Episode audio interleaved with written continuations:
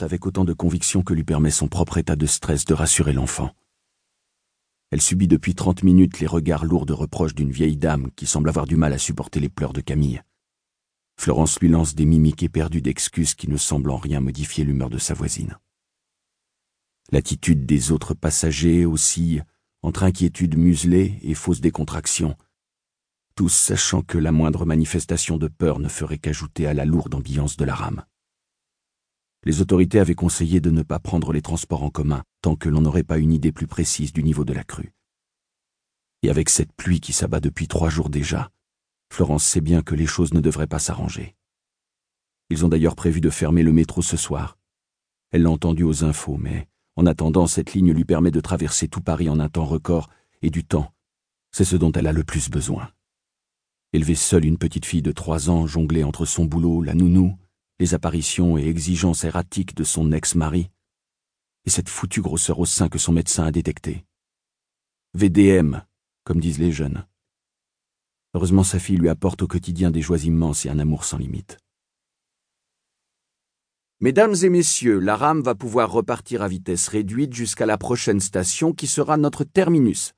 Dès l'arrêt du métro, veuillez quitter la rame sans précipitation et rejoindre les sorties les plus proches. Sans précipitation. Avec toute la flotte qui tombe dehors, c'est assez savoureux, pense Florence. Déjà en temps normal, c'était la cohue pour sortir du métro à cette heure-là. La rame entre dans la station pyramide à toute petite vitesse, silencieuse, presque majestueuse. Elle n'est qu'à moitié sortie du tunnel lorsqu'elle s'arrête à nouveau, mais cette fois définitivement. Les lumières s'éteignent, et la panique, contenue par les passagers pendant les longues heures d'immobilisation dans le tunnel, est brutalement libérée. Les portes S'il vous plaît Ouvrez ces portes, bon sang Laissez-nous sortir d'ici Un homme tape frénétiquement contre la porte automatique sans que celle-ci manifeste la moindre velléité de s'ouvrir. C'est au moment où les premiers cris retentissent que l'hystérie collective s'empare du wagon. De l'eau L'eau arrive Il faut sortir d'ici Vite Florence ne peut plus retenir ses larmes. L'homme qui a tambouriné sur la porte donne deux grands coups de pied dans la vitre, sans résultat.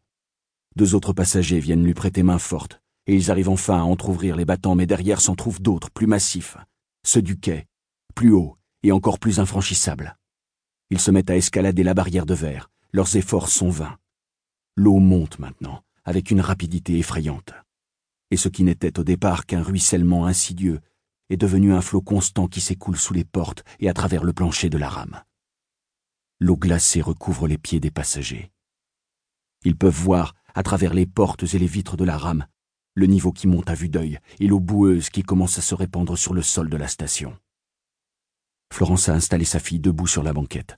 Elle lui caresse les cheveux, l'embrasse, et tente de la calmer alors qu'elle sent une panique glacée l'envahir.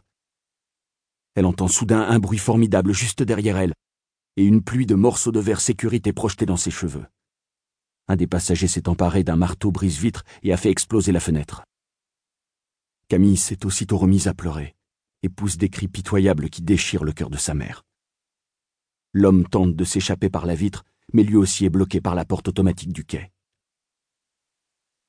Quoi qu'il arrive, Camille, tu ne lâches pas la main de maman. Nous allons sortir de là très vite. La petite fille semble un peu rassurée par les paroles de sa mère et lui offre un faible sourire qui achève de bouleverser Florence. Oui, maman.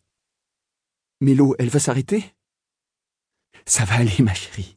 Ça va aller, ne t'inquiète pas, maman est là. L'eau est maintenant arrivée à la hauteur de ses hanches, et elle doit porter sa fille dans ses bras pour éviter qu'elle ne soit mouillée. On va mourir On va tous crever comme des rats Ce cri entraîne un mouvement de panique de tous les passagers vers les vitres, chacun tentant de s'échapper du piège mortel.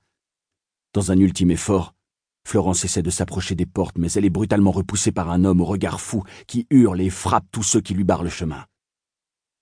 Elle serre encore un peu plus fort l'enfant dans ses bras, la serre contre elle. Et s'adossant contre la paroi du wagon, transie par le froid mortel qui gagne sa poitrine, elle se met à chanter doucement à sa petite fille leur comptine préférée.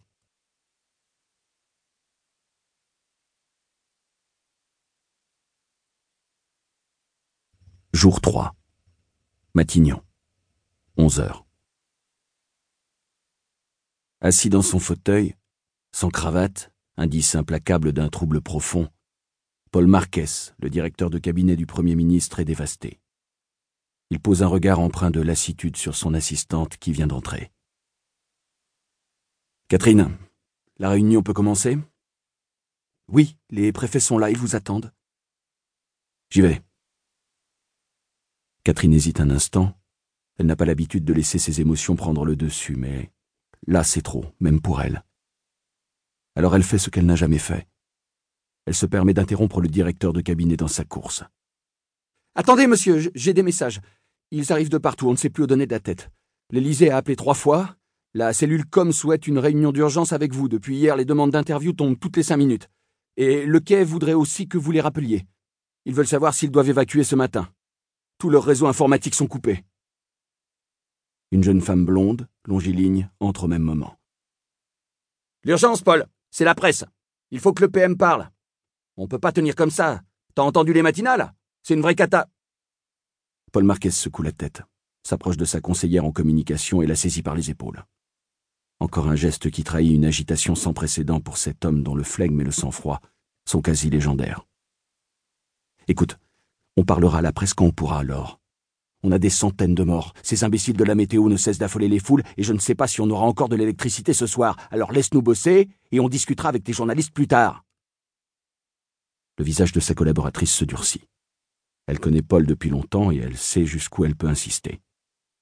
Mais merde enfin Rappelle-toi la canicule au début des années 2000, dix mille morts. Et tout ce dont on se souvient, c'est du polo noir du ministre en vacances. Évitons de faire les mêmes conneries. Si on contrôle les médias, on contrôle la situation, tu le sais très bien. C'est le ciel qu'il faudrait pouvoir contrôler, Laure. Le ciel. Allez, je vais voir les préfets. L'huissier ouvre la lourde porte de la salle du conseil qui n'est séparée que de quelques mètres du bureau du directeur de cabinet. Autour de la grande table ovale, tous les préfets d'Île-de-France sont réunis. Paul fait le tour, salue chacun d'eux, puis s'assoit. Messieurs, merci de votre présence.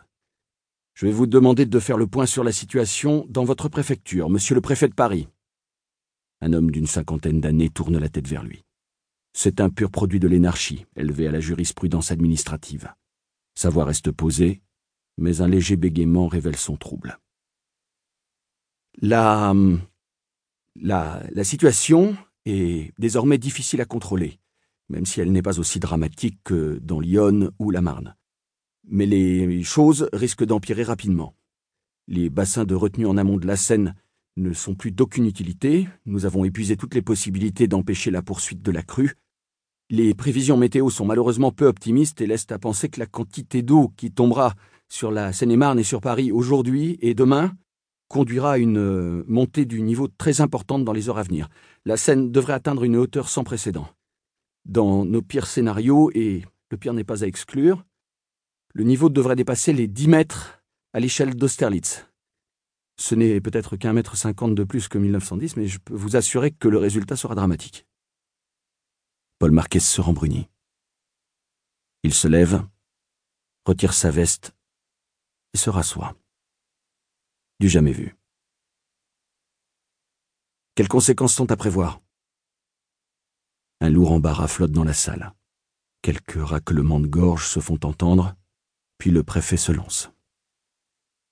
En plus de l'arrêt du métro et du RER e depuis le drame de ce matin, nous allons sans doute devoir faire face à de graves coupures d'électricité. Par ailleurs, l'eau potable devrait rapidement venir à manquer en raison des dommages subis par le réseau souterrain. Le centre de Paris n'est déjà plus praticable en voiture. Il est probable que la circulation sera coupée dans l'ensemble des arrondissements dans les heures qui viennent. Il faut se résoudre à l'évidence. Nous allons devoir organiser l'évacuation d'une partie de la ville. Pourra-t-on compter sur les groupes électrogènes? Faudra-t-il évacuer les hôpitaux? Nous sommes en train de les mettre en place pour les hôpitaux et pour tous les services d'urgence, mais il est clair que nous devrons faire des choix assez rapidement. Paul Marquez tape du plat de la main sur la table de réunion. Je veux ce matin même la liste précise des services publics qui seraient touchés et un plan d'évacuation arrondissement par arrondissement. C'est en cours. Par ailleurs, monsieur le directeur de cabinet, je crois qu'il serait sage de décider dès aujourd'hui l'évacuation de l'ensemble des ministères et de leurs services, comme le prévoit le plan d'urgence que. Paul secoue la tête.